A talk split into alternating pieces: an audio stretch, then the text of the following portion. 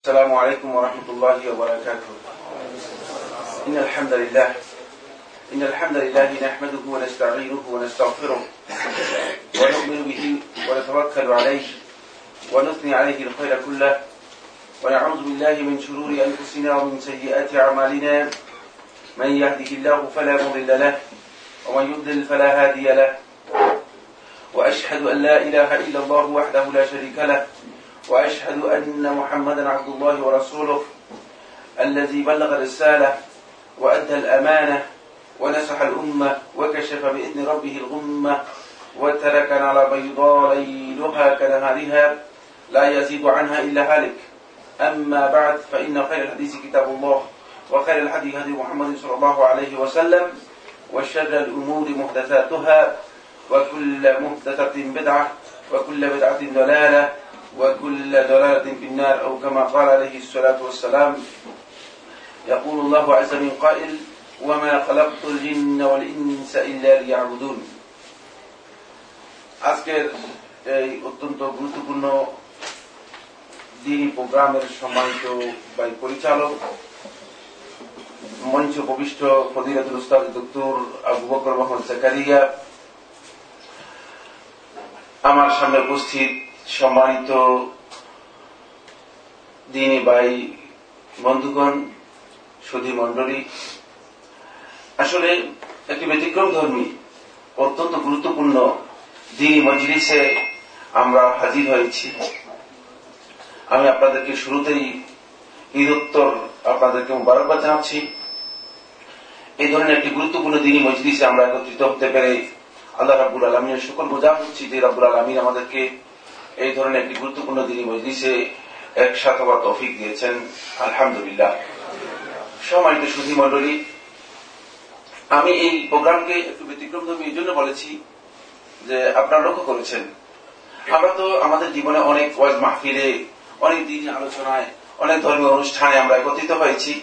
এই সমস্ত আলোচনায়, অনুষ্ঠানে আমরা যেভাবে আলোচনা শুনতাম যেভাবে আলোচনা করা হতো, এই আলোচনা কিন্তু একটু ব্যতিক্রম ধর্মী কথা আমাদের সামনে পেশ করা হচ্ছে। এবং এই বিষয়গুলোর মধ্যে কিছু বিষয় অনেকের কাছেই, হয়তো সবার কাছে নয়, অনেকের কাছে কিছু কিছু বিষয় মনে হচ্ছে যেন একটু নতুন, একটু ভিন্ন মাত্রার মনে হচ্ছে, একটু ভিন্ন স্টাইলের মনে হচ্ছে। বিষয়গুলো কিন্তু নতুন নয়। যে বিষয়গুলো উপস্থাপন করা হচ্ছে, সেগুলো খুব নতুন বিষয় ব্যাপারটি এমন নয়। বিষয়গুলো অনেক পুরাতন। কিন্তু এগুলো আমাদের চর্চা না থাকার কারণে, এই বিষয়গুলো আমাদের কাছে আলোচনা না হওয়ার কারণে এগুলো মানে আমাদের কাছে অপরিচিত হয়ে গিয়েছে আননোন হয়ে গিয়েছে। এই বিষয়গুলো আলোচনা যদি হতো, আরও আগ থেকে যদি মানুষের সামনে তুলে ধরা হতো, তাহলে কিন্তু এই বিষয়গুলো মানুষ জানত এবং অনেক জঘন্যতম অপরাধ থেকে, শিরকির মতো মহা অন্যায় থেকে যে জুলম আল্লাহ রবুল আলমিনের হকের ক্ষেত্রে করা হয়ে থাকে, সেই মহাজুন থেকে আমরা নিজেদেরকে রক্ষা করতে পারতাম, আমরা নিজেদেরকে মুক্ত করতে পারতাম। কিন্তু দুঃখজনক বিষয় হচ্ছে এটি, যে আমরা নিজেরাও এই জুলমের সাথে অনেকে লিপ্ত আছি। আবার এই জুলমের দিকে মানুষদেরকে আহ্বান করারও একটা গ্রুপ আছে, যারা মানুষদেরকে আহ্বান করতেছে, ডাকতেছে, যে এগুলো অসুবিধা নেই, এগুলো আমরা যুগ যুগ থেকে করে আসছি। মনে হয় যেন আমরা উত্তরাধিকার সূত্রে অপরাধগুলো পেয়েছি, এখন এগুলো আমাদেরকে অবশ্যই করতে হবে। অপরাধ এর উত্তরাধিকারী সূত্র নেই। সম্পদের উত্তরাধিকারী সূত্র হতে পারে। কিন্তু অপরাধ যদি প্রমাণিত হয়, ওয়াজিব হচ্ছে এই অপরাধ থেকে নিজেকে দূরে সরিয়ে নেওয়া অপরাধের উত্তরাধিকারী সূত্র হিসেবে আমরা করে যাব। ব্যাপারটি এমন হতে পারে না। এটি জাহিলি সমাজের কনসেপ্ট জাহিলি সমাজের লোকেরা বলেছে যে, ইন্না ওয়াজেদ না আর আবা আনা আলা উম্মা। যে আমরা আমাদের বাপ দাদাকে এই অবস্থায় পেয়েছি। এমন আমরা এদের অনুসরণ করে যাব। কিন্তু আমরা এই কথা কেন বলব? এটা আমরা বলার কারণ নেই। বরং আমরা বলব যে না, আমরা যদি সত্যি কথা জানি যেটি হক, যদি বাস্তব সেটি যদি জানি, আমরা তারই অনুসরণ করব। এটাই হচ্ছে আমাদের অনুসরণের জন্য খুবই গুরুত্বপূর্ণ এবং ওয়াজিব বিষয়। আলহামদুলিল্লাহ আমাদের প্রফেসর ডক্টর আবু বকর মোহাম্মদ জাকারিয়া অত্যন্ত গুরুত্বপূর্ণ কিছু বিষয় আপনাদের সামনে দৃষ্টি আকর্ষণ করেছেন। অত্যন্ত গুরুত্বপূর্ণ কিছু বিষয় দৃষ্টি আকর্ষণ করেছেন এবং এই বিষয়গুলো তহিদের সাথে রিলেটেড হওয়ার কারণে আর তৌহিদের কনসেপ্টটা আমাদের কাছে খুব বেশি স্পষ্ট না থাকার কারণে হয়তো জটিল জটিল মনে হয়েছে আপনাদের কাছে। কিন্তু যাদের কাছে তৌহিদ স্পষ্ট হয়ে গিয়েছে কথা কি বুঝে আসছে? মানে যার সামনে আলো জ্বলিত মানে প্রজ্বলিত হয়ে গিয়েছে সে রাস্তা দেখতেছে যে এটা হচ্ছে রাস্তা। আর বাকি রাস্তার বাইরে যা আছে সবগুলোকে সে মনে করতেছে না এটি রাস্তার মধ্যে অন্তর্ভুক্ত না এটা রাস্তার বাইরে অংশ এটা সহজ হয়ে গিয়েছে। কিন্তু যার কাছে রাস্তা স্পষ্ট হয়নি যার কাছে আলো নেই তার কাছে মনে হচ্ছে কি রে এগুলো কি কথা বলতেছে? এগুলো তো অনেক কঠিন কথা। এগুলো আসলে কোনো কঠিন কথা নয়। আমরা এই তৌহিদকে জানার জন্য অনেক দার্শনিক চিন্তাধারা, অনেক মানে যুক্তিতর্ক, যুক্তিতর্কের শেষ নেই। হাজার রকমের যুক্তিতর্ক দিতে দিতে শেষ পর্যন্ত। আকায়দিন আসাফির মধ্যে আল্লাহ রাব্বুল আলমিনকে টুকরা টুকরা করতে করতে এক পর্যায়ে আল্লাহ তালাকে বলেছে, হুয়াল জুজউল্লাযী লা ইয়াতাজাজ্জা। এখানে যারা আকায়দিন আসাফি পড়েছেন, তারা আমার সাথে একমত হবেন। যে আল্লাহ রাবুল আলমিনকে টুকরা টুকরা করতে করতে করতে করতে এক পর্যায়ে বলতেছে যে আল্লাহ হচ্ছে এমন অংশ যে অংশকে আর ভাগ করা যায় না, ভগ্নাংশ করা যায় না। মানে আল্লাহ রাবুল আলমিন হচ্ছে এমন অংশ যে অংশকে আর ভাগ করা যায় না। তখন তারা মনে করেছে তাদের মাথার মধ্যে এটা ঢুকেছে যে আল্লাহ তালা আছেন। আল্লাহ তালার অস্তিত্ব প্রমাণ করার জন্য চেষ্টা করেছেন। চেষ্টা করতে করতে যুক্তিতর্ক দিতে দিতে দার্শনিক যুক্তি, তারপরে বিবেকের যুক্তি, সকল প্রকার যুক্তিকে কাজে লাগিয়ে, যুক্তি দিয়ে আল্লাহ রব্বুল আলমীকে প্রমাণ করার জন্য সমস্ত পৃথিবীর যত মাখলুক আছে, সমস্ত মাখলুকাতকে টুকরা টুকরা করে এমন এক পর্যায়ে নিয়ে এসেছে, বলছে আল্লাহর পরিচয় হচ্ছে হুয়াল ওয়াজিবুল উজুদ। কেন এই ওয়াজিবুল উজুদ? যেহেতু এই ওয়াজিবুল উজুদ ছাড়া আর অন্য উজুদ, অন্য অস্তিত্ব হতে পারে না। এত চিন্তার কারণ কি?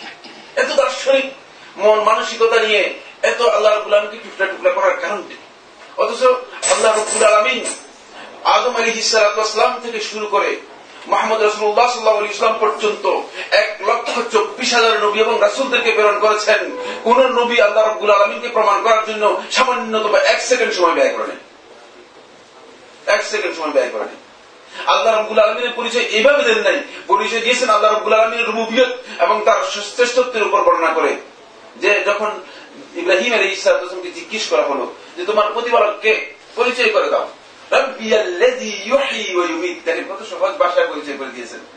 আল্লাহ তালাকে টুকরা টুকরা করতে না, কিচ্ছু দরকার নেই। আল্লাহর পরিচয় দিচ্ছেন আমার সত্তা হচ্ছে সেই আল্লাহ, যিনি মানুষদেরকে জীবন দেন এবং মৃত্যু দেন। কিন্তু ব্যাকল মানে আমাদের মতো বিবেক সম্পন্ন আর কি বুঝে না?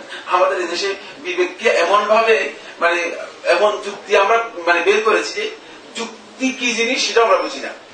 মানে আমরা যুক্তি ব্যবহার করার জন্য মনে করি যে এটাই আমার কাছে যুক্তি। তখন ওই বেউকুফ যার কাছে আল্লাহ তালা বিবেক যুক্তি কম দিয়েছে, কিন্তু আল্লাহ তালার সাথে বিবেক দিয়ে, যুক্তি দিয়ে শয়তানের মতো মানে আল্লাহ রাবুল আলমিনের হক নষ্ট করার চেষ্টা করেছে, সে বলল যে আমি তো জীবন দিই মৃত্যু বুঝতে পারে না ব্যাপারটা।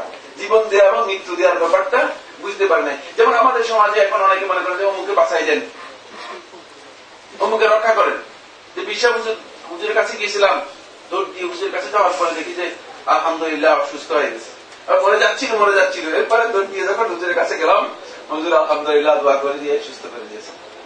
এমন এই জীবন দেন অনেকে মৃত্যু দিয়ে দেন। হুজুর কবরের মধ্যে শুয়ে আছে, কবর দিয়ে যাওয়ার সময় টাকা দিয়ে যাচ্ছে। যদি এখান থেকে টাকা না নেয় তাহলে হুজুরে মানে গাড়ি উল্টিয়ে দিবে, হুজুরে গাড়ি নষ্ট করে দিবে, অথবা একটা কিছু করে দিবে। কবর থেকে হুজুরে মানুষের কত বড় ধরনের ক্ষতি করার চেষ্টা করতেছে চিন্তা করে মানে কবর থেকে তিনি ক্ষতি করেন, তিনি দুনিয়া থেকে কি করেছেন?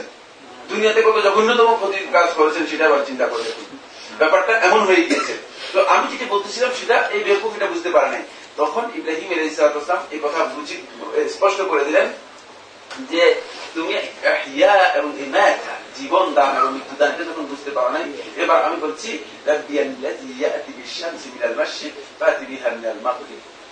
এবার সহজ করে দিলাম তোমার জন্য।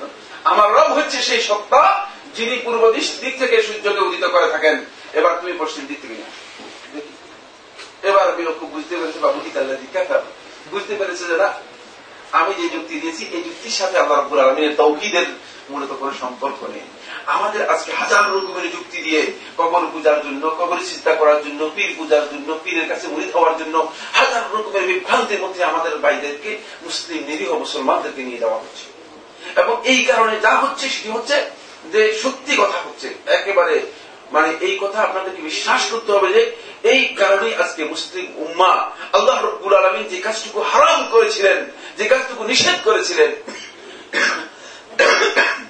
সেই নিষিদ্ধ এবং হারাম কাজে আজকে মুসলিম উম্মা লিপ্ত হয়ে যাচ্ছে সেটা হচ্ছে মুসলিম উম্মার মধ্যে বিভিন্ন বিভক্তি বিভিন্ন গ্রুপে গ্রুপে দলাদলিতে লিপ্ত হয়ে গেছে ফের খাবারিতে লিপ্ত হয়ে গেছে ولا تكونوا كالذين تفرقوا واختلفوا من بعد ما جاءهم البينات কোরআন করিম আসার পরে রাসূলুল্লাহ সাল্লাল্লাহু পরে আমরা কীভাবে একদিতা বিভক্তি বিভক্ত হয়ে যাচ্ছি? এর একটি মাত্র কারণ হচ্ছে এই জিনিসগুলো আমাদের বিভক্ত হয়েছে এই জন্য তৌহিদের মৌলিক কতগুলো বিষয় নিয়ে অত্যন্ত গুরুত্বপূর্ণ, চমৎকার আলোচনা করেছেন আমাদের প্রতিরাত শেখ তত্তুর আবু বকর আমি ওনাকে ধন্যবাদ জানাচ্ছি। আপনারা অত্যন্ত মনোযোগের সাথে শুনেছেন। আমার দৃঢ় বিশ্বাস সবাই কথা আজকে স্পষ্ট হবে না। আমার কিন্তু যে বিশ্বাস যে অনেকগুলো গুরুত্বপূর্ণ বিষয় আপনাদের এখানে স্পষ্ট হয়েছে, যেগুলো আপনারা স্পষ্ট মানে স্বচ্ছ ধারণা নিতে পেরেছেন। আমি আকিদার উপর আপনাদের সাথে কিছু কথা শেয়ার করব। সেটাও মানে এই অনেক দীর্ঘ আলোচনা রয়েছে, কিন্তু দীর্ঘ আলোচনা করব না।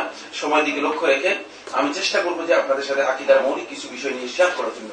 এটি এই জন্য শেয়ার করব যে আসলে আমাদের এখানে ফসিলতের আলোচনা হয়। এই বাবতের আলোচনা হয়। মানে বিভিন্ন জিকির আজকারের আলোচনা হয়, হালকা জিকির ভারী জিকিরের আলোচনা হয়। এই সব কিছু আমাদের সমাজের মধ্যে ব্যাপক আলোচনা হয়। কিন্তু মৌলিক যে বিষয়ের উপর নির্ভর করে, আপনার হালকা জিকির, ভারী জিকির মানে যত জিকির আছে, যত ইবাদত আছে সবকিছু মৌলিক যে বিষয়ের উপর নির্ভর করে, সেটি হচ্ছে আকিদা। সেটি হচ্ছে মূল কনসেপ্ট মানে মূল বিষয়। কিন্তু এই বিষয় সম্পর্কে আলোচনা হয় এই বিষয় সম্পর্কে আলোচনা। এমনকি মসজিদ গুলোতে আপনি দেখবেন, জুমার খোদবা থেকে আরম্ভ করে ঈদের খোদবা পর্যন্ত প্রত্যেকটি আলোচনার মধ্যে যেমন নামাজের ফজিলত, ইবাদতের ফজিলত, দোয়ার ফজিলত, তারপরে মানে দাওয়াত খাওয়ানোর ফজিলত। যেহেতু যেগুলি ইমাম খুব বেশি প্রয়োজন, সেগুলোকে ওনারা খুব হাইলাইট করেন। মানে দাওয়াত খালি কত কত ফজিলত হয়েছে মানে এগুলো সবচেয়ে বেশি ইম্পর্টেন্ট সেগুলো গুরুত্ব দিয়ে আলোচনা করা হয়ে থাকে। কিন্তু যারা আজকে আকিদাই যার ঠিক নেই, এবং আকিদার বিষয়ে যদি তার আলোচনা না করা হয়ে থাকে তাহলে তার এই ফজিলত দিয়ে কোন লাভ হবে কিনা? আমার এক বন্ধু যখন আমি কষ্ট দিচ্ছিলাম তখন আমাদেরকে টেলিফোন করে বলেন সাইফুল্লাহ ভাই ফজিলতের হাদিসগুলো আলোচনা করার সময় তো আপনাদের ওয়াজিব হচ্ছে একটি সেটি হলো যে এই ফজিলত কার জন্য সেটা বলে দেওয়া দরকার। ইমান তো এই লোকদের। লোকেরা কেবল চিন্তা করতেছে। লোকেরা পীরের পায়ে গিয়ে চিন্তা করতেছে। পীরের জন্য মান্নত করতেছে। পীরের জন্য পীরের জন্য গরু নিয়ে চলে যাচ্ছে। পীরের মানে কবরে গিয়ে গরু জবে করতেছে। সেখানে আপনি ওই সমস্ত লোকদেরকে শুধু তা করতেছে তা নয় মানুষ মানে নিজেরা কতগুলো মানে লোহার অথবা কতগুলো পিলার ইটের তৈরি করে মানে সেটার নাম দিচ্ছে সৌধ। বুঝতে পারছি কিনা? এই সৌধ সেই সৌধ হাজার সৌধ সেগুলোর মধ্যে ফুল দিচ্ছে। তা আর আপনি বলতেছেন এদেরকে ফজিলতের কথা। মানে এই ফজিলত দিয়ে আপনার লাভটা কি? এই লোকদের এই ফজিলতের লাভটা কি? ফজিলত তখনই আসবে, যখন তার ইমান আছে, ফজিলত যখনই আসবে, যখন সে শিল্প মুক্ত আছে, ফজিলত তখনই আসবে যখন সে সত্যিকার মানে তৌহিদের উপর প্রতিষ্ঠিত আছে। কিন্তু কথা বলেছেন, কিন্তু আয়াতের মূল কনসেপ্টটা হচ্ছে এই মানে আয়াতটা সরাসরি অর্থ করলে যে অর্থ দাঁড়ায়, কিন্তু এর মূল কনসেপ্টটা হচ্ছে এটা, সেটা হলো আমাদের মধ্যে, মুসলমানদের মধ্যে অধিকাংশ লোক মোশেক এটা হচ্ছে মূল কনসেপ্ট আয়াতটা যে অর্থ করলে যেটা শেখ অর্থ করেছেন কিন্তু মানে মূল কনসেপ্টটা হচ্ছে এই আয়াতের এই যে মুসলমানদের মধ্যে অধিকাংশ লোক তাহলে আমরা কত বিশাল সমস্যার মধ্যে আছি। আমরা ইমান এনেছি ইমানের বক্তব্য দিচ্ছি কিন্তু অধিকাংশ লোক আমরা শিল্পী লিপ্ত হয়েছি। তৌহিদ আমরা জানি না। আমরা তৌহিদকে বাদ দিয়ে দিচ্ছি। আমাদের কিতাবগুলো পড়ানো কিতাবগুলোতে পড়ানো হয় থাকে এবং তাসাউফের সুফিবাদীদের যতগুলো কিতাব আছে সবগুলো প্রায় সবগুলো কিতাবের মধ্যে দুটি কিতাবের মধ্যে আমি নিজে দেখেছি। তারা বলতেছে যে এই পৃথিবীতে গোটা পৃথিবীতে যেমন গোটা সমগ্র পৃথিবীতে মানে পরিচালনা করার জন্য সমগ্র পৃথিবীকে পরিচালনা করার জন্য তিনশো তেরো জন কতজন বললাম? তিনশো তেরো জন। আল্লাহ রবুল আলমিন মানে নাটিব নিয়োগ করেছে। মানে আল্লাহ রবুল আলমিনের আর কোন কাজ নেই। আল্লাহ রবুল আলমিন এখন নাকিবদেরকে নিয়োগ করে নাকিব তার এগুলো পরিচালনা করে। এই তিনশো তেরো জন নাকিবকে এই তিনশো তেরো জন নাকিবকে মানে কন্ট্রোল করার জন্য সুপারভাইজ করার জন্য সত্তর জন রয়েছে। এরা হচ্ছে আবদাল। আপনারা যাদের কুতুব আবদাল বলেন না। এই সপ্তর্যের আবদাল এরা শুধু ওয়ার্ডার করে। এদের ওয়ার্ডারটাই পৃথিবীতে পরিচালিত হয় পৃথিবীকে কন্ট্রোল করে। পৃথিবীর মূল কাজ হচ্ছে এদের। এই সত্তর জনের মধ্য থেকে এমন এই সত্তর জনের মধ্য থেকে সারা পৃথিবীতে সাতজন রয়েছে কুতুব। সাতজন রয়েছে কি? এই সাতজন এরা হলো সর্বোচ্চ পর্যায়ে। এরা অর্ডার করতে হয় না। এরা শুধু জিনিসগুলো পর্যবেক্ষণ করে। এরা অর্ডার অর্ডার হচ্ছে মানে যারা আবদাল বাদাল আছে তারা অর্ডার করেন আর এই কুতুব সাতজন। এই সাতজনের কাজ হচ্ছে গোল ওয়ার্ল্ডের মধ্যে এরা শুধু পর্যবেক্ষণ করে। এরা এই পৃথিবী পর্যবেক্ষণ করে। তারপরে এই সাতজনের উপর এমন নিয়োগ করা হয়েছে সারা পৃথিবীর মধ্যে একজনকে। তিনি হচ্ছেন আল গাউস তিনি হচ্ছেন কি? আল গাউস তিনি হচ্ছেন মূল মূল মানে আল আমরুল কাউনিয়ের মালিক। এই গোটা পৃথিবীকে নিয়ন্ত্রণ করার মূল মালিক হচ্ছেন তিনি। তিনি হচ্ছেন আল গাউস আর এই আল গাউসের মধ্যে সবচেয়ে বড় গাউস হচ্ছে আল গাউসুল আদম আব্দুল কাদের ইবনে আবি এবার আমি আপনাদেরকে প্রশ্ন করব, তাহলে আল্লাহ রাব্বুল আলামিনের পোস্ট কোথায়? মোহাম্মদ রাসূলুল্লাহ সাল্লাল্লাহু পোস্ট কোথায় তাদের কাছে? বের করে দেন আপনারা। আল্লাহ তালার কোনো প্রয়োজন নেই, রাসুলেরও কোনো প্রয়োজন নেই। এই যে মানুষদেরকে বোঝানো হচ্ছে, এই যে ওয়াজ করা হচ্ছে, এই ওয়াজ দিনে দিনে আমরা শুনে যাচ্ছি। বছরের পর বছর আমাদের সমাজের মানুষদের কাছে এই ওয়াজ জানানো হচ্ছে, এই ওয়াজ করা হচ্ছে এবং এগুলো আমরা শুনে যাচ্ছি। আমরা আর কতদিন এগুলি শুনব? এই বিভ্রান্তির মধ্যে আমরা কতদিন থাকব? এই জন্য আকিদার মৌলিক বিষয়গুলো যদি আমাদের কাছে ক্লিয়ার না হয়, তাহলে আমাদেরকে শয়তান। এবং শয়তানের অনুসারীরা, শুধু শয়তানের কথা বলব না, শয়তান এবং শয়তানের অনুসারীরা আমাদেরকে পথ থেকে বিচ্ছুত করে নিয়ে যাবে। রাসূলুল্লাহ সাল্লাল্লাহু আলাইহি সাল্লামের সহিহ হাদিসের মধ্যে সহিহ বুখারী হাদিসের মধ্যে আব্দুল্লাহ ইবনে মাসউদ রাদিয়াল্লাহু তাআলা বর্ণনা করেন যে রাসূলুল্লাহ সাল্লাল্লাহু আলাইহি সাল্লাম খাত্তানা রাসূলুল্লাহ সাল্লাল্লাহু আলাইহি সাল্লাম খাত্তান মুস্তাকিমা। রাসূলুল্লাহ সাল্লাল্লাহু একটা লম্বা, সোজা খত আঁকলেন। একটা ডাইরেক্ট সরল রেখা, যেটাকে আপনারা বাংলাতে বলেন। একটা সরল রেখা রাসূলুল্লাহ সাল্লাল্লাহু আলাইহি টান দিলেন বড়। তারপরে টান দিয়ে রসুল্লাহ সাল্লাহ আলী সাল্লাম ওয়া ডান দিকে এবং বাম দিকে রাসূলুল্লাহ সাল্লাল্লাহু আলাইহি কিছু দিলেন। ডানে কিছু দিলেন, বামে কিছু দিলেন। দিয়ে রাসূলুল্লাহ সাল্লাল্লাহু আলাইহি বলেন এই যে সাবিল, এটা হচ্ছে মূল পথ। এটা হচ্ছে তোমাদের পথ, সিরাতুল মুস্তাকিম। ওয়া আন্না হাযা সিরাতুল মুস্তাকিমান। ওয়া হাযিহি সুবুল। আর এগুলো হচ্ছে ওই মানে পথ, ডান বামে যে সুবুলের কথা বলা হয়েছে, অতিরিক্ত পথ সেগুলো ওয়ালা রাস্তার মুখে একজন শয়তান দাঁড়িয়ে আছে। ইলাইহি মানুষদেরকে সেদিকে আহ্বান করছে এখন আমি আর আপনি বুঝে গেছি যে শয়তান দাঁড়িয়ে আছে। শয়তান কোথায়? দেখি না কোন শয়তান তো দেখি না। শয়তান বলতে আপনারা হয়তো বুঝেছেন যে শয়তানের কথা বলা হয়েছে। এখানে শয়তান হচ্ছে ওই ব্যক্তি। আমার মতো, আপনার মতো মানুষ। মাথায় পাগড়ি দিয়ে লম্বা দাড়ি রেখে লম্বা জুব্বা করে রাস্তায় রাস্তায় দাঁড়িয়ে আছে, আর আমাদেরকে ডান দিকে আর বাম দিকে নিয়ে যাচ্ছে। যিনি ডান দিকে চলে গেছেন, তিনি আর কেমন পর্যন্ত হয়তো সরল রাস্তায় আসতে পারবে না। যিনি বাম দিকে চলে গেছেন, তিনি হয়তো কেমন পর্যন্ত আবার সরল রাস্তায় আসতে পারবে না। নিশ্চিত করে নিয়ে যাচ্ছে। আর এই শয়তানরা হচ্ছে এই বিভিন্ন জায়গায় জায়গায় দেখতেছেন যে যে সমস্ত দরবার খুলে বসে আছে দরগা খুলে বসে আছে সেগুলো খানকা খুলে বসে আছে। মানুষদেরকে এভাবে বিভ্রান্ত করে নিয়ে যাচ্ছে, ডানে নিয়ে যাচ্ছে, বামে নিয়ে যাচ্ছে। মানুষদেরকে বিভিন্ন বিভ্রান্তির দিকে নিয়ে যাচ্ছে। আমরা হয়তো মনে করতেছি, শয়তান মনে হয় ইংলিশ শয়তান। না ইংলিশ শয়তান ছাড়াও ইংলিশ শয়তানের দোসররা আজকে সমাজের মধ্যে কাজ করতেছে। আকিদাগত বিভ্রান্তি আমাদের মধ্যে ব্যাপক করে দিয়েছে। ফলে এখন হক কথা যদি মানুষের সামনে বলা হয়, মানুষ মনে করে এটাই সবচেয়ে নতুন কথা। এটাই সবচেয়ে নতুন কথা। আরে কবর পূজার বিরুদ্ধে বলতেছে। আরে মিলাদের বিরুদ্ধে বলতেছে। আরে তো আপনি সবকিছুর বিরুদ্ধে বলছেন। মানে শেষ পর্যন্ত আপনি তো সবকিছুর বিরুদ্ধে বলছেন আপনি কিসের পক্ষে বলতেছেন? মানে যেহেতু আমার কাছে ইসলামের কনসেপ্ট কি ইসলাম কোন কাজগুলো আমাদেরকে করতে বলেছে একজন মুসলমান হিসেবে আমাদের করণীয়গুলো কি ছিল এগুলো আমাদের কাছে স্পষ্ট নয়। এখন আমার কাছে মনে হচ্ছে যেন সব কিছুই আমার বিরুদ্ধে যাচ্ছে সব কিছুই আমার বিরুদ্ধে যাচ্ছে। ফলে আমরা যদি আমাদের আকিদা মজবুত না হয় আমাদের আকিদা যদি দৃঢ় না হয় শক্তিশালী না হয় তাহলে এই রাস্তায় রাস্তায় আমরা প্রতারিত যাব। রাস্তায় রাস্তায় আমরা প্রতারিত হয়ে যাব। আমার বন্ধুগণ সম্মানিত সুদী মন্ডলী অনেক বিজ্ঞজনেরাও এই পথে আসলে বিভ্রান্ত হয়ে যাচ্ছে। অনেক বড় আলেমরাও এই পথে বিভ্রান্ত হয়ে যাচ্ছে।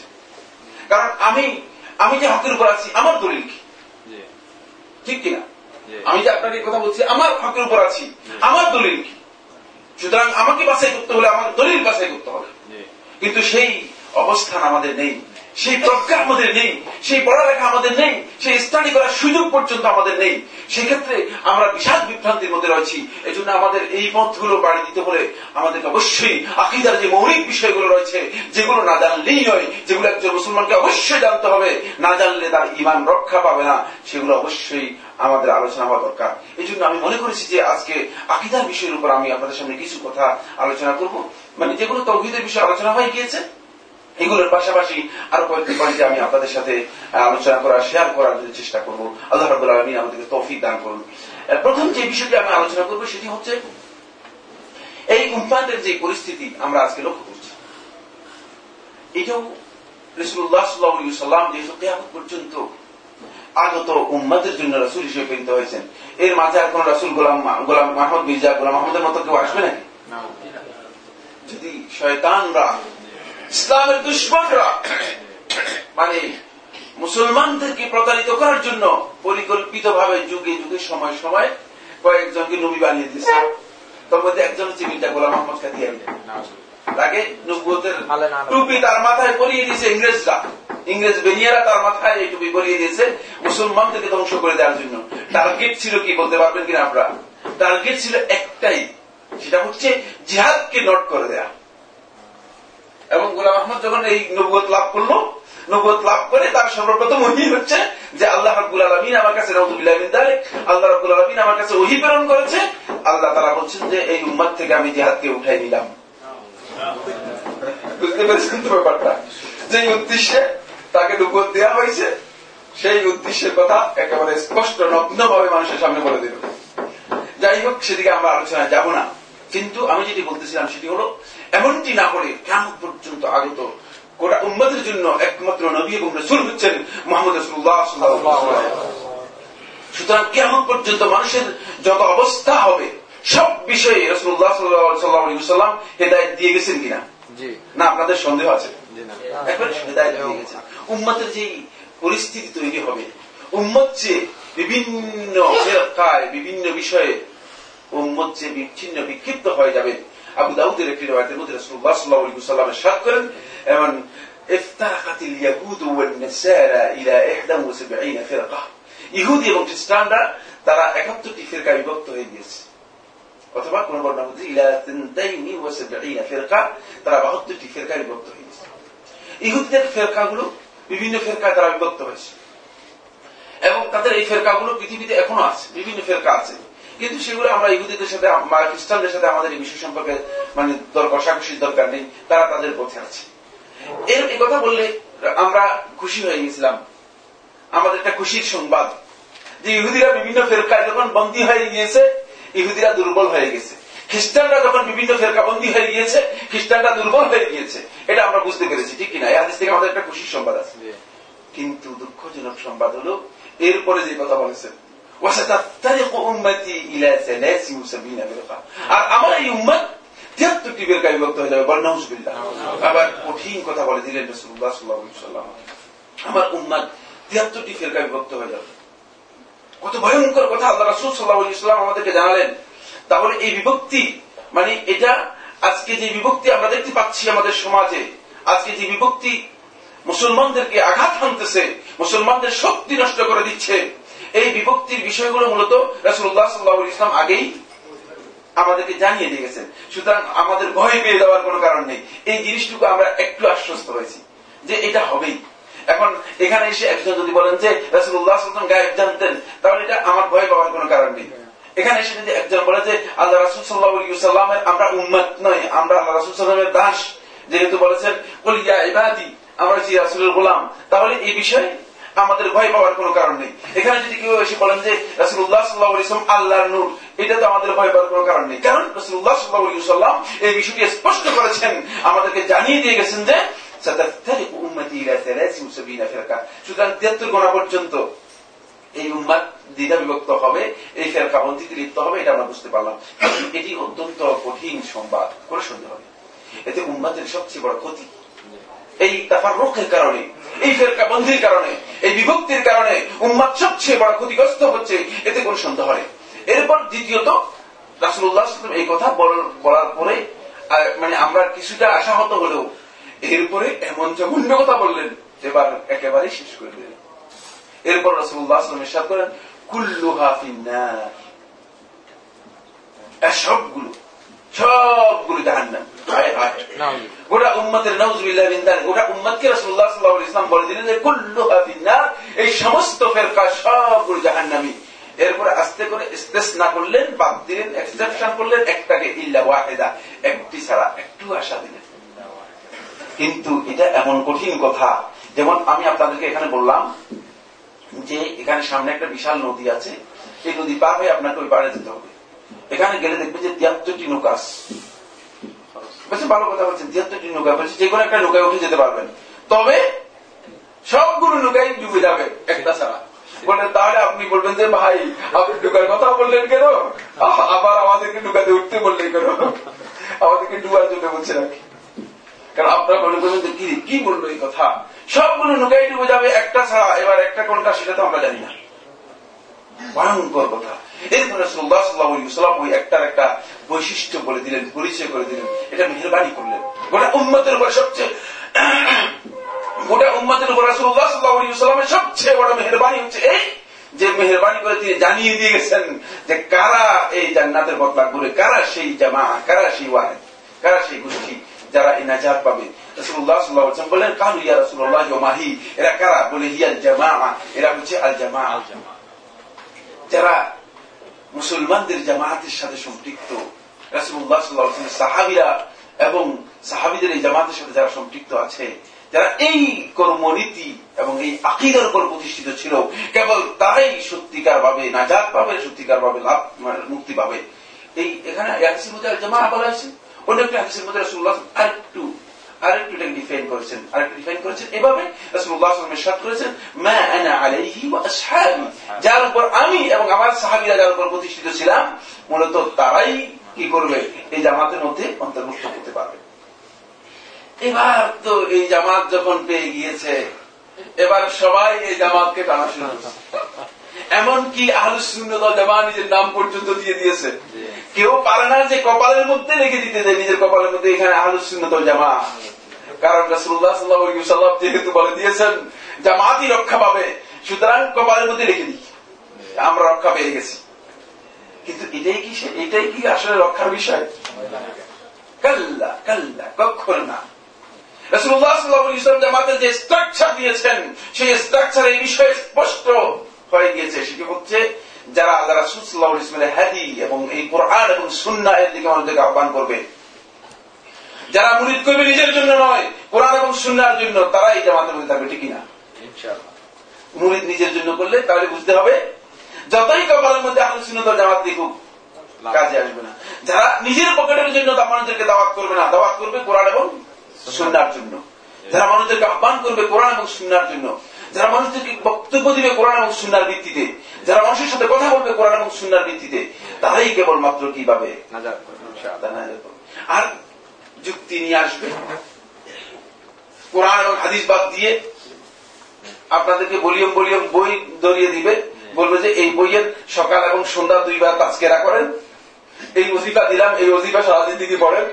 পুরা জীবনের জন্য এই অজিফা আর মৃত্যুর সময় আমি যেটা লিখে দিলাম সার্টিফিকেট এটা কবরের মধ্যে দিয়ে দিবেন। ফেরেস্তার সাথে আমি একটু নেগোসিয়েট করে নিব। তাহলে বুঝতে হবে, কোন সন্দেহ নেই। যদিও নিজের নামের মধ্যে আহলে সুন্নত জামাত লিখে রাখুক কোন সন্দেহ নেই এরা আহলে সুন্নত জামাতের মধ্যে অন্তর্ভুক্ত হতে পারবে না পারবে আমার সময় সুধী মন্ডলী এখানেই আমরা বুঝতে পেরেছি যে মূলত আকিদার গুরুত্ব কত বেশি। মূলত রসুল্লাহ ইসলাম এই যে কনসেপ্টটা দিয়েছেন এই যে বক্তব্যটা দিয়েছেন যার উপর ভিত্তি করে মনসুরা আল্লাহ রাবুল আলমিনের পক্ষ থেকে তাদেরকে সাহায্য দেওয়া হবে। যে গোষ্ঠীকে আল্লাহ রাবুল আলমিন নাজিয়া যাদেরকে নাজাদ দেওয়া হবে যারা মুক্তি লাভ করবে কেয়ামতের দিন কঠিন সময় তাদের যে পরিচয় দিয়েছেন রসুল্লাহ সাল্লাহ ইসলাম তাদের যে বৈশিষ্ট্যের কথা বলেছেন রসুল্লাহ সাল্লাহ সাল্লাম এই বৈশিষ্ট্যের মূল ভিত্তি হচ্ছে দুটি। একটা হচ্ছে আকিদা একটা হচ্ছে বান্যাজ একটা হচ্ছে আকিদা, একটা হচ্ছে কি? মানহাজ। এবং এই আকিদা এবং মানহাজ দুইটা একটা আরেকটার সাথে ওতপ্রোতভাবে জড়িত। একটাকে আরেকটা থেকে বিচ্ছিন্ন করার কোন সুযোগ, একটাকে আরেকটা থেকে বিচ্ছিন্ন করার সামান্যতম করার সুযোগ নেই। একটি আরেকটির সাথে একেবারে ওতপ্রোতভাবে জড়িত। এই দুটি বিষয় সম্পর্কে আমি আপনাদের সামনে কয়েকটি কথা আলোচনা করে ইনশাআল্লাহ তারা আজকের আলোচনা শেষ করব। কতক্ষণ পর্যন্ত?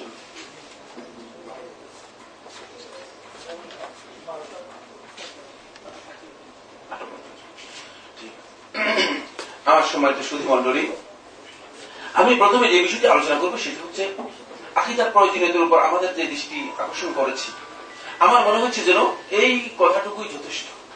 আহ, আকিদার প্রয়োজনের জন্য এই কথাটুকুই যথেষ্ট। কিন্তু তারপরেও এখানে আমাদের এখানে সর্বমোট পাঁচটি পয়েন্ট রয়েছে। আমি একটা পয়েন্ট আলোচনা করব। সেটি হচ্ছে আকিদাকে প্লিজ একটু একটু দৃষ্টি আকর্ষণ করছি আমাদের। যাদের মানে টেলিফোনগুলো অন আছে, সেগুলো সাইলেন্ট করে রাখলে একটু মেহরবানি করে ভালো হয়। আমার সময় সুদী মন্ডলী আকিদাকে আমরা অনেকেই মনে করে থাকি যে যে আকিদা হচ্ছে বিশ্বাস। মানে শুধু বিশ্বাসের মধ্যে এটা একটা কনফাইন করি। সীমাবদ্ধ করি। ফলে আমাদের অবস্থা হয় এই যে, আকিদা বলতে আমরা বিশ্বাসকে বুঝি। আকিদা বলতেই আমরা শুধু বিশ্বাসকে বুঝি। ইসলামী আকিদা আর অন্য বিশ্বাসের মধ্যে এক বিশাল পার্থক্য রয়েছে। ইসলামী আকিদার সাথে এমন মৌলিক কতগুলো বিষয় সম্পৃক্ত আছে, যেগুলো আমলকে ইনক্লুড করে। কিন্তু আকিদারকে যদি শুধু বিশ্বাস হিসেবে চিহ্নিত করা হয় তাকে, তাহলে কিন্তু বিশ্বাসের বিষয়গুলো আমলকে ইনক্লুড করে না। এটি তৌহিদের মধ্যে আপনারা দেখেছেন। তৌহিদের মধ্যে আলোচনার মধ্যে এসেছে। সেখানে কিছু বিষয় আছে আমলের সাথে সম্পৃক্ত, যেগুলো তৌহিদের মধ্যে পাওয়া যাবে, সেগুলো আকিদার মধ্যেও পাওয়া যাবে, ইমানের মধ্যেও পাওয়া যাবে। কিন্তু আকিদাকে শুধু বিশ্বাস হিসেবে চিহ্নিত করার পরে আমাদের সমাজের একদল বুদ্ধিজীবী, জ্ঞানী, ইসলামী চিন্তাবিদ, ইসলামের উপর গবেষণা করেন, তারা আকিদাকে বিশ্বাস রেখে বিশ্বাসের যত সংজ্ঞা আছে মানে বিশ্বাসের যত দিক আছে সেগুলো নিয়ে আলোচনা শুরু করেছেন এবং তাদের আলোচনাটা আকিদা থেকে বিশ্বাসে চলে গিয়েছে। কিন্তু এটা সবচেয়ে বড় রং সেটা হলো এই আকিদা নিছক বিশ্বাস নয় শুধু বিশ্বাস নয়। আমি যদি শুধু বিশ্বাসের উপর নির্ভর করে থাকি যে আল্লাহ এক কিন্তু আল্লাহ রবুল আলমিনের তৌহিদের আর কোন পয়েন্ট যদি আমি বাস্তবায়ন না করি তাহলে আমার এই বিশ্বাসটুকুর কোন মূল্য নেই। ইসলামী আকিদার মধ্যে এই বিশ্বাসটুকুর কোন মূল্য নেই।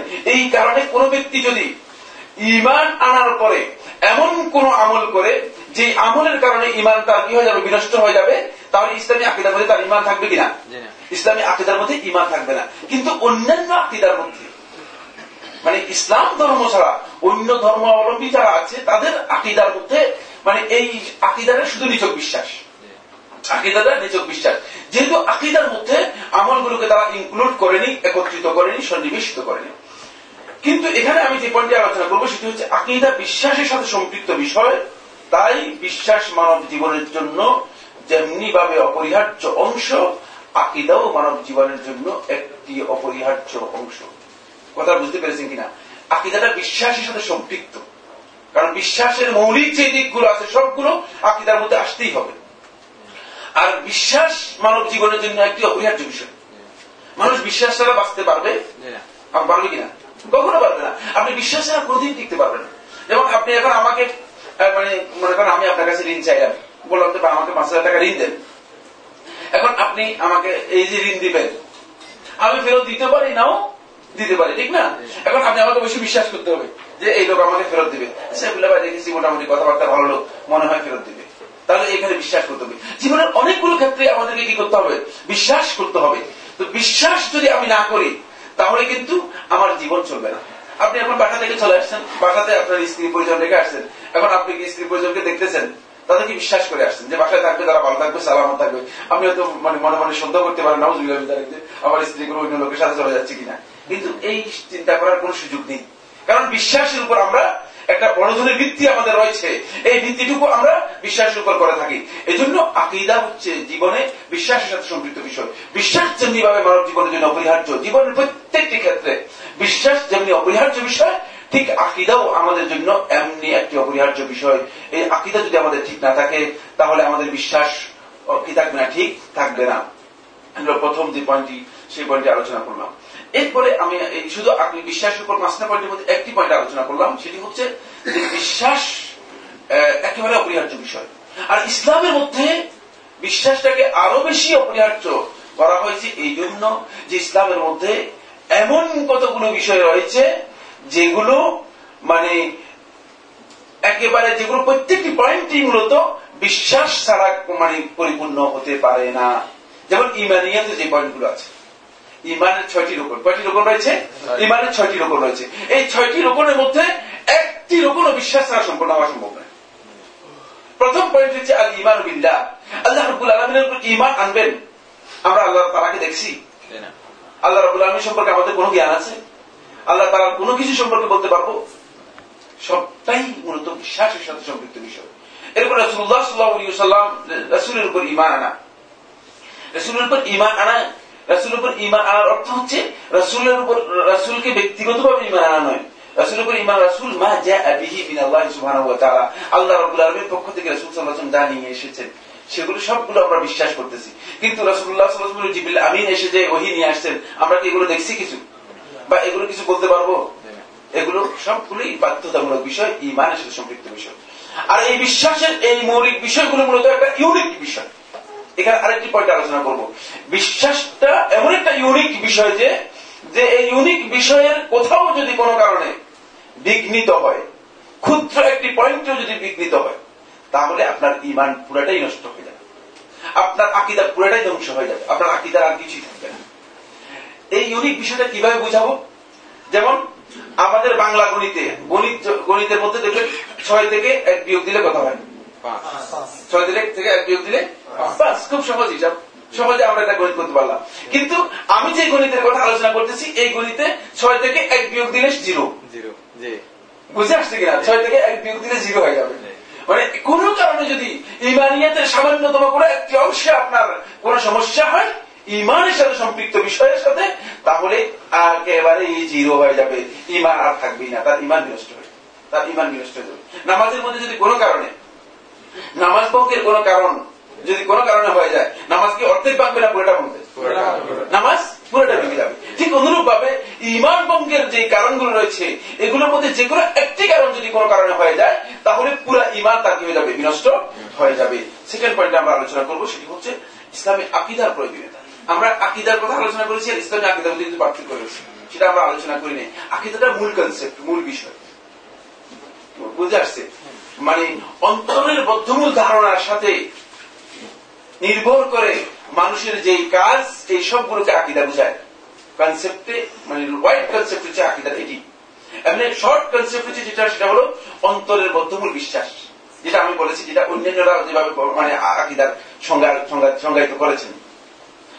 কিন্তু ইসলামী আকিদার প্রয়োজনীয়তার ক্ষেত্রে আমাদেরকে একটি বিষয় স্পষ্ট করে, এখানেও আমার, আমরা পাঁচটা পয়েন্ট আলোচনা করেছি, কিন্তু পাঁচটা পয়েন্ট আলোচনা করব না। সময়ের কারণে আমি সবগুলো এক পয়েন্ট এক পয়েন্টে আলোচনা করে মানে মূল আলোচনার দিকে আরেকটু কিছু কথা বলব। এক নম্বর পয়েন্ট যেটি, সেটি হলো এটি ব্যক্তির উপর সর্বপ্রথম এবং সর্বশ্রেষ্ঠ ফরজ ও হক। হাদিস। আমি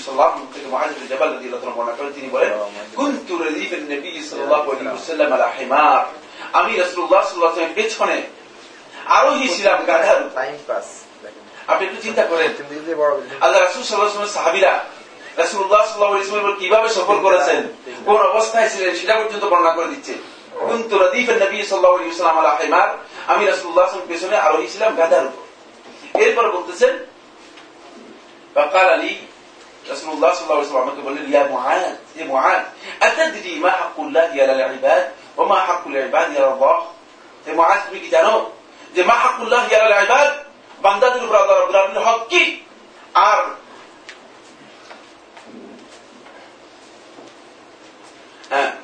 বান্দাদের উপর মানে আল্লাহ রাব্বুল আলামিনের হক কি? তারপরে আল্লাহর উপর বান্দার হক তখন রাসূলুল্লাহ সাল্লাল্লাহু আলাইহি ওয়াসাল্লাম এই প্রশ্ন করার পরে, আমাদের তো অভ্যাস হয়ে গিয়েছে। আমাদের আলেম ওলামাদেরকে আল্লাহ রাব্বুল আলামিন রহম করুন, যে অনেক অভ্যাস আছে প্রশ্ন করার আগেই উত্তর দিয়ে দেয়। অনেক সময় দেখা যায় যে আমি দাঁড়িয়ে দাঁড়িয়ে আছি আমাকে প্রশ্ন করেছে একজনে দেখছি আমার পাশে আরেকজন উত্তর দিয়ে দিচ্ছে। মানে প্রশ্ন করছেই আমাকে লক্ষ্য করে যে আমাকে প্রশ্ন করেছে উত্তর দেওয়ার জন্য। কিন্তু আমার পাশে আরেকজন দাঁড়িয়ে আছেন তিনি উত্তর দিয়ে দিচ্ছে। তখন আমি শুধু এতটুকু বলতে পারি যে হ্যাঁ তিনি তো উত্তর দিয়ে দিচ্ছেন যথেষ্ট হয়ে গেছে। আর এছাড়া আর আমি বলতে বলতে পারি না। কারণ কি? আমরা উত্তর দেওয়ার জন্য এত অস্থির হয়ে যায় কেন? এই কারণটা কি? আমাদের আইন মানে এবারে মনে হচ্ছে উপসে পড়ছে উপসে পড়ছে, ব্যাপারটা আমার হচ্ছে কারণটা আসলে হচ্ছে এটাই, যে আসলে আমরা না জেনে মনে করি যে নিজে অনেক বড় কুটি না জেনে মনে করি যে অনেক বড় কুটি আবু গেল কারণ যদি বলেছিলেন সেই ঠিক না? এইখানে আমরা এখন প্রথম বিগতের মধ্যে আছি। জ্ঞানের প্রথম বিগতে যারা আছে, তাদের অবস্থা হয় এই।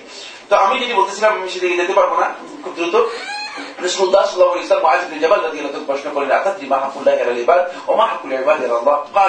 আল্লাহ রসুল আলম। দেখেন সাহাবিদের আখলা কি? আল্লাহ রাসূল আলাইহি সাহাবী কীভাবে বললেন? আল্লাহ ওয়া রাসূলুহু আলাম। আল্লাহ এবং তার রাসূলই ভালো জানেন। এরপর রাসূলুল্লাহ সাল্লাল্লাহু বলেন হাকুল্লাহ ওয়া লা ইউশরিকু বিহি শাইআ। আল্লাহ রাব্বুল আলামিনের হক হচ্ছে বান্দার উপর আন ইয়াবুদুহু। আল্লাহ রাব্বুল আলামিনের ইবাদত করবে ওয়া লা ইউশরিকু বিহি শাইআ। আল্লাহ রাবুল আলমীর সাথে কোনো কিছুকে শির করবে না। এক কথাকে এটাকে যদি সংক্ষেপ করি, সেটা হচ্ছে শিল্প মুক্ত ইবাদতই হচ্ছে আল্লাহ রবুল আলমীর হক বান্দার উপর। এই জন্য এটা হচ্ছে আকিদা হচ্ছে মূলত বান্দার উপরে সবচেয়ে বড় হক। আর এটি বড় হক কেন? আবু যেমন ওয়াজিবা সবচেয়ে বড় ওয়াজিবা যদি এই পরিভাষা সত্য হয়, সকল ফরজের বড় ফরজ হচ্ছে এই আকিদা, এই তৌহিদ। যার উপর নির্ভর করছে আপনার সমস্ত আমল গ্রহণযোগ্য হবে কি হবে না সারা রাত জেগে আপনি যে তাহাজুদ পড়েছেন এই তাহাজুদ আল্লাহ রাবুল আলমিন গ্রহণ করবে কি করবে না? সারা রাতের একটা গভীর বিরাট অংশ জেগে আপনি রোজা রেখে সারাদিন তারা বিহে সারা আদায় করেছেন। এটা কষ্টের বিষয় না? কোনো সন্দেহ নেই। কিন্তু এই তারাবি আল্লাহ রাবুল আলমীর কাছে গ্রহণযোগ্য হবে কি হবে না নির্ভর করতেছে কিসের উপর? আপনার এই তৌহিদের উপর এই আকিদা পরিশুদ্ধির উপর এটা হচ্ছে সবচেয়ে বড় ফরজ, এটা আমাদেরকে জানতে হবে। এরপরে আমি যে বিষয়টি আলোচনা করব সেটি হচ্ছে মানুষের দুনিয়াতে হেদায় এটি হলো আকিদার আবশ্যকতা ও গুরুত্বের উপর একটা পয়েন্ট আলোচনা করব। মানুষের দুনিয়াতে হেদায় এবং আখরাতে তার নাজাত মূলত এর জন্য তার আকিদাকে বিশুদ্ধ করতে হবে। তার আমলকে বিশুদ্ধ করার আগে তার আকিদাকে বিশুদ্ধ করতে হবে। তার আকিদা যদি শুদ্ধ হয় তার আমলে যদি কোনো কারণে ত্রুটিও থেকে যায় কোনো কারণে ত্রুটিও থেকে যায় যেটি তার আকিদাকে মানে ঠিক মানে রাখা আকিদাকে নষ্ট করে না এমন কোন ত্রুটি যদি তার আমলে থেকেও যায় তাহলে কিন্তু কেমতের দিন সে নাজাদ পেয়ে যাবে। কেমতের দিন সে নাজাদ পেয়ে যাবে। কিন্তু যদি আকিদায় কোনো কারণে সমস্যা হয়ে যায় আকিদা যদি তার সমস্যা থেকে যায় তাহলে যতই সৃষ্টি করা যতই মানে চেষ্টা করা হোক না কেন আমার সম্মানিত উপস্থিতি সুদী মন্ডলী তাহলে সে নাজাদ পাবে। তাহলে সে কি পাবে না নাজাদ পাবে? এই জন্য আমাদের আকিদাকে পরিশুদ্ধ করতে হবে। আকিদাকে পরিশুদ্ধ করলেই যথেষ্ট নয়। আকিদার সাথে অত্যন্ত গুরুত্বপূর্ণ একটি পয়েন্ট রয়েছে, সেটি হচ্ছে আমি যে জিনিসটা আকর্ষণ করেছি দুটি পাঠ একটা হচ্ছে আকিদা আর কিছু ম্যানহাজ আকিদাটা হচ্ছে আপনি মানে এমন কিছু ধারণার উপর নিজের অন্তরে এমন বদ্ধমূল মানে কনসেপ্ট তৈরি করবেন, এমন কতগুলো বদ্ধমূল ধারণা তৈরি করবেন, যেগুলো আপনাকে উদ্বুদ্ধ করবে, অনুপ্রাণিত করবে আপনার আমলের জন্য। এবং যেগুলোর উপর ভিত্তি করে আপনি আমলগুলো করবেন। যেমন আমি একজন লোককে দেখি, আসসালাম আলাইকুম। সালামটা কেন দিয়েছেন? মানে আপনি এটা বিশ্বাস করেন যে আসসালাম আলাইকুম, এটি হচ্ছে ইসলামের বড় তাহিয়া, অভিবাদন। এবং এই সালাম দিলে আপনার জন্য কি হয়েছে? সব রয়েছে। এই জন্য আপনি কি করতেছেন? সালাম দিচ্ছেন। এটা মূলত প্রত্যেকটি আমল কোন কাজ মানুষের। এটা খেয়াল রাখতে হবে মানুষের কোন কাজ আকিদা থেকে বিচ্ছিন্ন নয়। অনেকে আমাদেরকে বলে যে ভাই এমনি করছি। কবরে গেছেন কেন? বলেছে এমনি গেলাম। মানে এমনি আপনি কবরে এমনি দৌড় দিয়ে আগুনের মধ্যে গেলেন না কবরে চলে গেলেন কারণটা ব্যাপারটা হচ্ছে এই যে এমনি গেলাম আর কি। এমনি কোন কাজ বেহুদা কোন কাজ ইমানদার ব্যক্তি করবে না। এজন্য কাজ আফলাহাল মুমিনুন আল্লাযীনা হুম ফি সালাতিহিম খাশিউন সূরা আল মুমিনুনের 11টি আয়াত প্রথম 11টি আয়াত পড়ে নেবেন। এখানে ওই সফল কাম মুমিন ব্যক্তিদের বৈশিষ্ট্য উল্লেখ করা হয়েছে। তার মধ্যে একটি বৈশিষ্ট্য হচ্ছে, ওয়াল্লাযীনা হুম আনিল লাগবি মুরিদুন যারা বেহুদা অনর্থ কাজ থেকে নিজেদেরকে বিরত রাখে দেখছেন, ইমানদার ব্যক্তিদের সফলতার অন্যতম বৈশিষ্ট্য হচ্ছে বেহুদা কোনো কাজ ইমানের মধ্যে নেই। ইমানদার ব্যক্তিদের জীবনের মধ্যে বেহুদা কোনো কাজ আসবে না। আকিদা এটাকে আমাকে আপনাকে কনসেপ্ট ক্লিয়ার করে দিবে। আপনার ধারণা যদি এটা হয় যে বেহুদা কাজ, তাহলে আপনি সেটা করবেন না। এটা হচ্ছে মূল বিষয়। সুতরাং প্রত্যেকটি আমলের সাথে আকিদার একটা অংশ জড়িত আছে। বুঝতে বুঝতে পেরেছেন কিনা? এখন যতক্ষণ পর্যন্ত আপনার আমল আকিদা বিশুদ্ধ না হবে ততক্ষণ পর্যন্ত আপনার আমল বিশুদ্ধ হবে না। আর যতক্ষণ পর্যন্ত আপনার আমল বিশুদ্ধ না হবে ততক্ষণ পর্যন্ত আল্লাহ রাবুল আলমীর কাছে সেটি গ্রহণযোগ্য হবে না। এর রিভার্স বা এর কোন স্বভাব পাওয়ার আশা করার কোন সুযোগ ইসলামের মধ্যে নেই। এই পয়েন্টটা আলোচনা করার পরে যেটি বলব সেটি হচ্ছে দ্বিতীয় পয়েন্টে মানে কথা বলব সময় আমাদের শেষের দিকে চলে এসেছে। যেহেতু প্রশ্ন উত্তরে একটা সেশন রয়েছে, এই জন্য আসলে সময় দিতে পারব না। শুধু এই পয়েন্টে আলোচনা করব, মানহাজের বিষয়টি, আমার সম্মানিত সুদী মন্ডলী আজকে আকিদা অনেকেরই মানে ঠিক আছে। কিন্তু সমস্যা হয়ে গেছে বড় মানহাজের মধ্যে। মানহাজটি হচ্ছে আপনার যে মেথোডোলজি আছে কর্ম পদ্ধতি আছে, কর্মনীতি আছে, সেই কর্মনীতিও ক্লিয়ার হতে হবে। আপনি ইসলাম আপনাকে যে পথ দেখিয়েছে, সেই পথে আপনাকে অগ্রসর হতে হবে। আপনি আপনার খাহিস মতো ইবাদত করে আল্লাহ রাবুল আলমীকে সন্তুষ্ট করে দেবেন। আপনার খাহিস মতো দাওয়াতি কাজ করে আল্লাহ তালাকে সন্তুষ্ট করে দেবেন। এটি ইসলাম চায় না। ইসলাম এই দাওয়াতকে কবুল করে না। ইসলাম এই আমলকে কবুল করে না। খেয়াল রাখতে হচ্ছে এর জন্য কিছু মেথোলজি আছে। যেমন আমরা সলাৎ আদায় করে থাকি নামাজ যেটাকে বলি আর কি। নামাজকে আমরা বা সলাৎ বলতে বলতে অভ্যাস হয়ে গেছে। আপনারা বুঝেন তো না? হ্যাঁ সলাৎ যে আমরা আদায় করে থাকি এই যে সলাৎ আমরা আদায় করে থাকি এর একটা মেথোলজি আছে। এর সিস্টেম আছে এটাকে রুকু বলা হয় এটাকে সিদ্ধা বলা হয় এটাকে ক্রমা বলা হয় এটাকে পরদ বলা হয় এটাকে জুলুস বলা হয় এগুলো সবকিছু নাম আছে ঠিক না? ভিন্ন ভিন্ন আছে। এটাই হচ্ছে ইবাদত। এই মেথোলজির ফলো করাটাই হচ্ছে ইবাদত। আর সেই মেথোলজি গ্রহণ করতে হবে কার কাছ থেকে? আল্লাহ রাসুল সাল্লাহ ইসলাম থেকে। আল্লাহ রাসুল সাল্লাহ ইসলাম থেকে যদি আমরা সেই মেথোলজি গ্রহণ করি শুধু সেটাই গ্রহণযোগ্য হবে। অন্যথায় কোন মেথোলজি সেখানে গ্রহণযোগ্য হবে না। এই ক্ষেত্রে মানহাজ যদি বিকৃত হয়ে যায় যতই বড় পণ্ডিত হন না কেন যতই বড় জ্ঞানী হন না কেন, যতই বড় আবেদ হন না কেন, তাহলে আপনার আমলটুকু নষ্ট হয়ে যাবে। একটা ঘটনা বলে শেষ করে দিব, সেটি হচ্ছে আমরুল আস রাজি আল্লাহ তালানু অমরুল খত্তাব রাজি আল্লাহ তালানুর সময় মিশরের গভর্নর ছিলেন। তখন আমরুল আস রাজি আল্লাহ তালানু অমরুল খত্তাব রাজি আল্লাহ কাছে একদিন চিঠি লিখলেন যে, অমর, আমিরুল মমিনিন, আমাদের একজন বড় দিনের পণ্ডিত জ্ঞানী দরকার, যিনি আমাদের লোকদেরকে দিনের জ্ঞান দিবে, শিক্ষা দিবে। আপনি মেহরবানি করে একজনকে পাঠান। তখন অমরুল খতাব রাজি আল্লাহ এক ব্যক্তিকে পাঠালেন। এক ব্যক্তিকে পাঠালেন পাঠিয়ে তার সাথে একটা চিঠি লিখে দিলেন অমর রাজি আল্লাহ তালানু চিঠি লিখে দিলেন এমন ভাবে যে আমরুল্লাহ আসের কাছে, গভর্নরের কাছে, যে যে আমি এই ব্যক্তিকে আমার নিজের উপর প্রাধান্য দিয়েছি। মানে বোঝা গেছে, কথাটা বুঝতে পেরেছেন মানে তার মর্যাদা এবং গুরুত্ব এত বেশি উল্লেখ করেছেন যে যে আমার চেয়েও আমি মনে করি যে সে আমার মানে তোমার কাছে যোগ্য ব্যক্তি। এই জন্য আমি তাকে দিনের ব্যাপারে তোমার কাছে পাঠালাম দিন শিক্ষা দেওয়ার জন্য। যখন তোমাদের কাছে আসবে, তখন তোমরা তার জন্য একটা ঘর নির্মাণ করবে, যেখানে লোকেরা তার কাছে এসে মানে সসম্মানে তাকে সম্মান দিয়ে লোকেরা দিন শিক্ষা করবে, এত বড় পণ্ডিতের কাছে এসে দিন শিক্ষা করবে। ওই ব্যক্তিকে পাঠালেন, তিনি সেখানে দিন শিক্ষা দিতেন। কত বড় পণ্ডিত যাকে ওমর খত্তাব রাজি আল্লাহ তালানহু তার সময়ে মানে নির্বাচিত করে আল্লাহ রাসুল সাল্লাহ মদিনা থেকে তাকে কোথায় পাঠিয়েছেন? মিশরে পাঠিয়েছেন।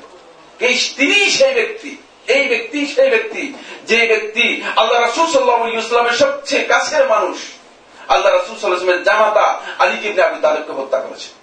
সে হচ্ছে আব্দুর রহমান ইবনে এবার বুঝতে পেরেছেন যে কোথায় এর আকিদার কোন সমস্যা নেই, আমলের কোন সমস্যা নেই, কিন্তু মানহাজটা বিকৃত হয়ে গেছে। পরবর্তী সময়ে সে মানহাজি বিকৃত হয়ে গেছে। যারা খারেজি ছিল, ওই খারেজিদের মধ্যে অন্তর্ভুক্ত হয়ে গিয়ে আব্দুর রহমান মুলজেম সেই ব্যক্তি, ওই একই ব্যক্তি, যাকে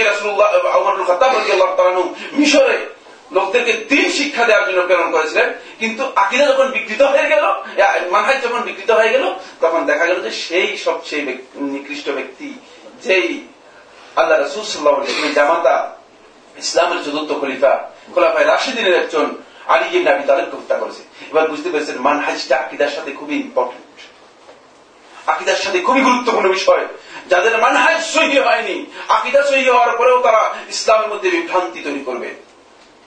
আজকে এই বিভ্রান্তি বিভিন্ন ভাবে আমাদের সমাজের মধ্যে তৈরি করেছে এবং আছে।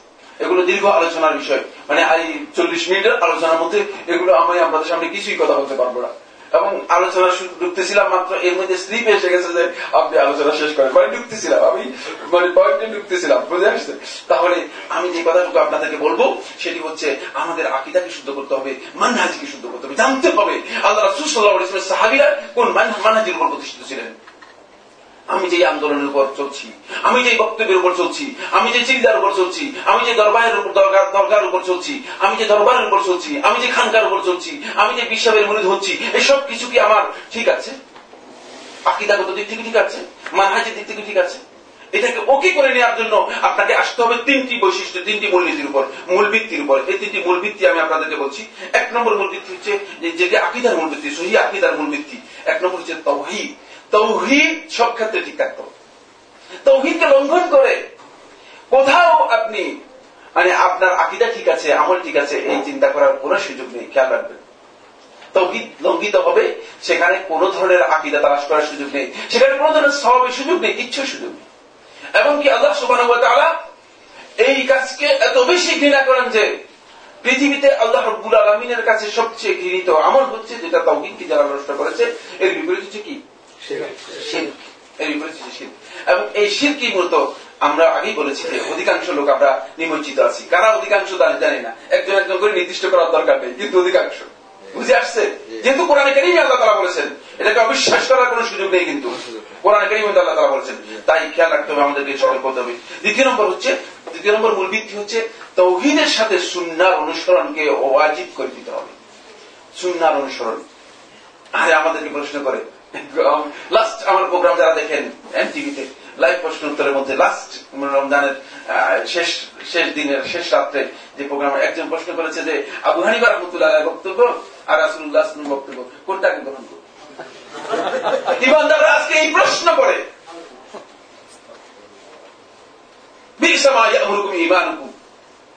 তোমাদের ইমান কতই নিকৃষ্ট যে এই প্রশ্ন করতে পারো। ইমানদার আজকে এই প্রশ্ন করে। আর কোন আলেমে কথা বলে নাই যে কোন ব্যক্তির বক্তব্য আল্লাহ রাসুল সাল্লাহ বক্তব্য সমকক্ষ হতে পারে। আল্লাহ রাসুল বক্তব্য হচ্ছে ওয়াহি। হাওয়া ইন হুয়া ইল্লা ওয়াহি ইউহা। তিনি ওহির মাধ্যমে বক্তব্য দেন। কিন্তু আজকে আমরা বিভ্রান্ত হয়ে গেছি, আমরা আজকে এই প্রশ্ন করতেছি। আজকে আমরা এই প্রশ্ন করতেছি ইমান ইমানের পরে। এই জন্য আমি আপনাদেরকে অনুরোধ করব যে কত বিশাল বিভ্রান্তির মধ্যে আমরা আছি, এটা বোঝার জন্য একেবারে সহজ একটা উদাহরণ দিয়ে বললাম। এরপরে সর্বশেষ পয়েন্ট যেটি, সেটি হচ্ছে ইসলামের পূর্ববর্তী সাহাবিদের অনুষ্ঠিত পথ পন্থার অনুসরণ করতে হবে। সাহাবিদের পথ, এটা তিন নম্বর মূল ভিত্তি যে মূল ভিত্তির উপর দাঁড়াবো। আপনি আজকে নতুন আমল করতেছেন? সুবাহ আল্লাহ একজন একটা বই লেগেছে এত বিভ্রান্ত বই আল্লাহর এই জমি হতে পারে না। গ্লোবাল ঈদ যেটাকে বলা হয়, এর নাম দিয়েছে কি? ডিজিটাল নাম বলতেন গ্লোবাল ঈদ। যে গ্লোবাল পেয়েছেন কিনা আপনার ওনারা তো নেটে কাজ করে বলতে পারবে। গ্লোবাল ঈদের উপর একটা বই লিখেছেন, ঠিক আছে? তো বই লিখে এই বইয়ের মধ্যে একজন মানে বইয়ের মধ্যে মুখবন্ধ দিয়েছে, বইয়ের ভূমিকা দিয়েছে। ভূমিকার মধ্যে সে বলেছে যে, আপনি এই বই লিখে চোদ্দশো শত বছর পর্যন্ত মুসলমানরা যে বিভ্রান্তির মধ্যে ছিল, সেই বিভ্রান্তি থেকে মুসলমানদেরকে উদ্ধার করেছেন বর্ণা চোদ্দ শত বছর পর্যন্ত মুসলমানরা বিভ্রান্তির মধ্যে ছিল, মুসলিম উম্মা আর তুমি আজকে ভাইজান এবং ভাইজান এসে তুমি মনে করতেছো যে তুমি মানুষদেরকে হেদায়ত দিয়েছ নবজুবিল্লাহ কিচ্ছু বুঝে না। আল্লাহ রাসুল সাল্লাহ সাহাবি এবং সাহাবিদের অনুষ্ঠিত পন্থাই হচ্ছে মূলত যার উপর আল্লাহ রাসুল সাল্লামের সাহাবিরা প্রতিষ্ঠিত ছিলেন। জান্নাতের দুনিয়াতে বিচরণকারী ব্যক্তি জান্নাতে সুসংবাদ পেয়েছেন। কি মনে করেন আপনি এটা? কত বিশাল বিষয়। দুনিয়াতে হাঁটতেছে, চলতেছে। হতে পারে যে যে কোনো সময় অপরাধ করে ফেলতে পারে। এমন ব্যক্তিকে জান্নাতের সুসংবাদ দেওয়া হয়েছে, ওই ব্যক্তিদের পন্থা অনুসরণ করতে হবে। তাতে তারা কি করেছেন? তারা কি বুঝেছেন? তারা এই চাঁদ দেখা নিয়ে তারা কি বুঝেছেন? তারা কিছু বুঝেন নাই? নতুন করে আমি বুঝে গেলাম। এই জন্য আমি আপনাদেরকে অনুরোধ করব যে এই তিনটি মূল ভিত্তির উপর যদি আমরা প্রতিষ্ঠিত থাকতে পারি, তাহলে আমাদের আকিদা বিশুদ্ধ হবে এবং আমাদের আকিদা, সত্যিকার ভাবে আমরা আকিদাকে মজবুত করে ধারণ করতে পারব যে আকিদার উপর ভিত্তি করে আমাদের আমলগুলো রচিত হবে এবং যে আকিদার উপর ভিত্তি করে আমরা ইনশাআল্লাহ তারা আখরাতে যে নাজাতের কথা রসুল্লাহ বলেছেন, সেই নাজাত লাভ করতে পারব। আল্লাহ ওয়া তাআলা আমাদের সবাইকে তৌফিক দান করুন। আসলে সময় স্বল্পতার কারণে আমরা মূল কথাগুলো আলোচনা করতে না পারলেও শুধু এই দৃষ্টি আকর্ষণ করতে চাই যে আসুন, এখন আলহামদুলিল্লাহ আপনাদের হাতে নাগাড়ে চলে এসেছে সবকিছু। এখন আর বইপত্র লাগে না। আপনি কম্পিউটারের মধ্যে শুধু মানে একটু ব্রাউজ করলেই আপনি দেখতে পাচ্ছেন বিশাল নলেজ অনেক বিশাল নলেজ অনেক জ্ঞানের এক বিশাল মানে দিগন্ত আমাদের সামনে তুলে ধরতেছে। এই দিগন্তগুলো যাতে করে আমরা মানে যথাযথভাবে কাজে লাগাতে পারি। এবং আমাদের জন্য সহজ একটা স্কোপ দেওয়া হয়েছে, ইসলামিক আলো ডট কম একটি গুরুত্বপূর্ণ একটা নতুন দিগন্ত আবিষ্কার করেছে, ইসলামী দিগন্ত। এই জন্য এই ইসলামিক আলো ডট কমকে যেভাবে যার যেই শক্তি সামর্থ্য আছে যেভাবে আজ এটাকে সহযোগিতা করার জন্য চেষ্টা করুন তাদের যে উদ্যোগ রয়েছে সেই উদ্যোগকে স্বাগত জানিয়ে তাদের পিছনে দাঁড়ানোর জন্য চেষ্টা করুন এবং আপনারাও সেখান থেকে উপকৃত হওয়ার জন্য চেষ্টা করুন। আল্লাহ সুবাহ তারা আপনার সবাইকে তফিক দান করুন। ওসল্লাহ নবীনা মোহাম্মদ ওয়ালা আলিহি ও আসহাবিহি ও সাল্লাম। প্রশ্ন দিয়ে গেছে সময় কোথায়? অনেকগুলো দিয়ে গেছে। সময় হবে কিনা? আমাদের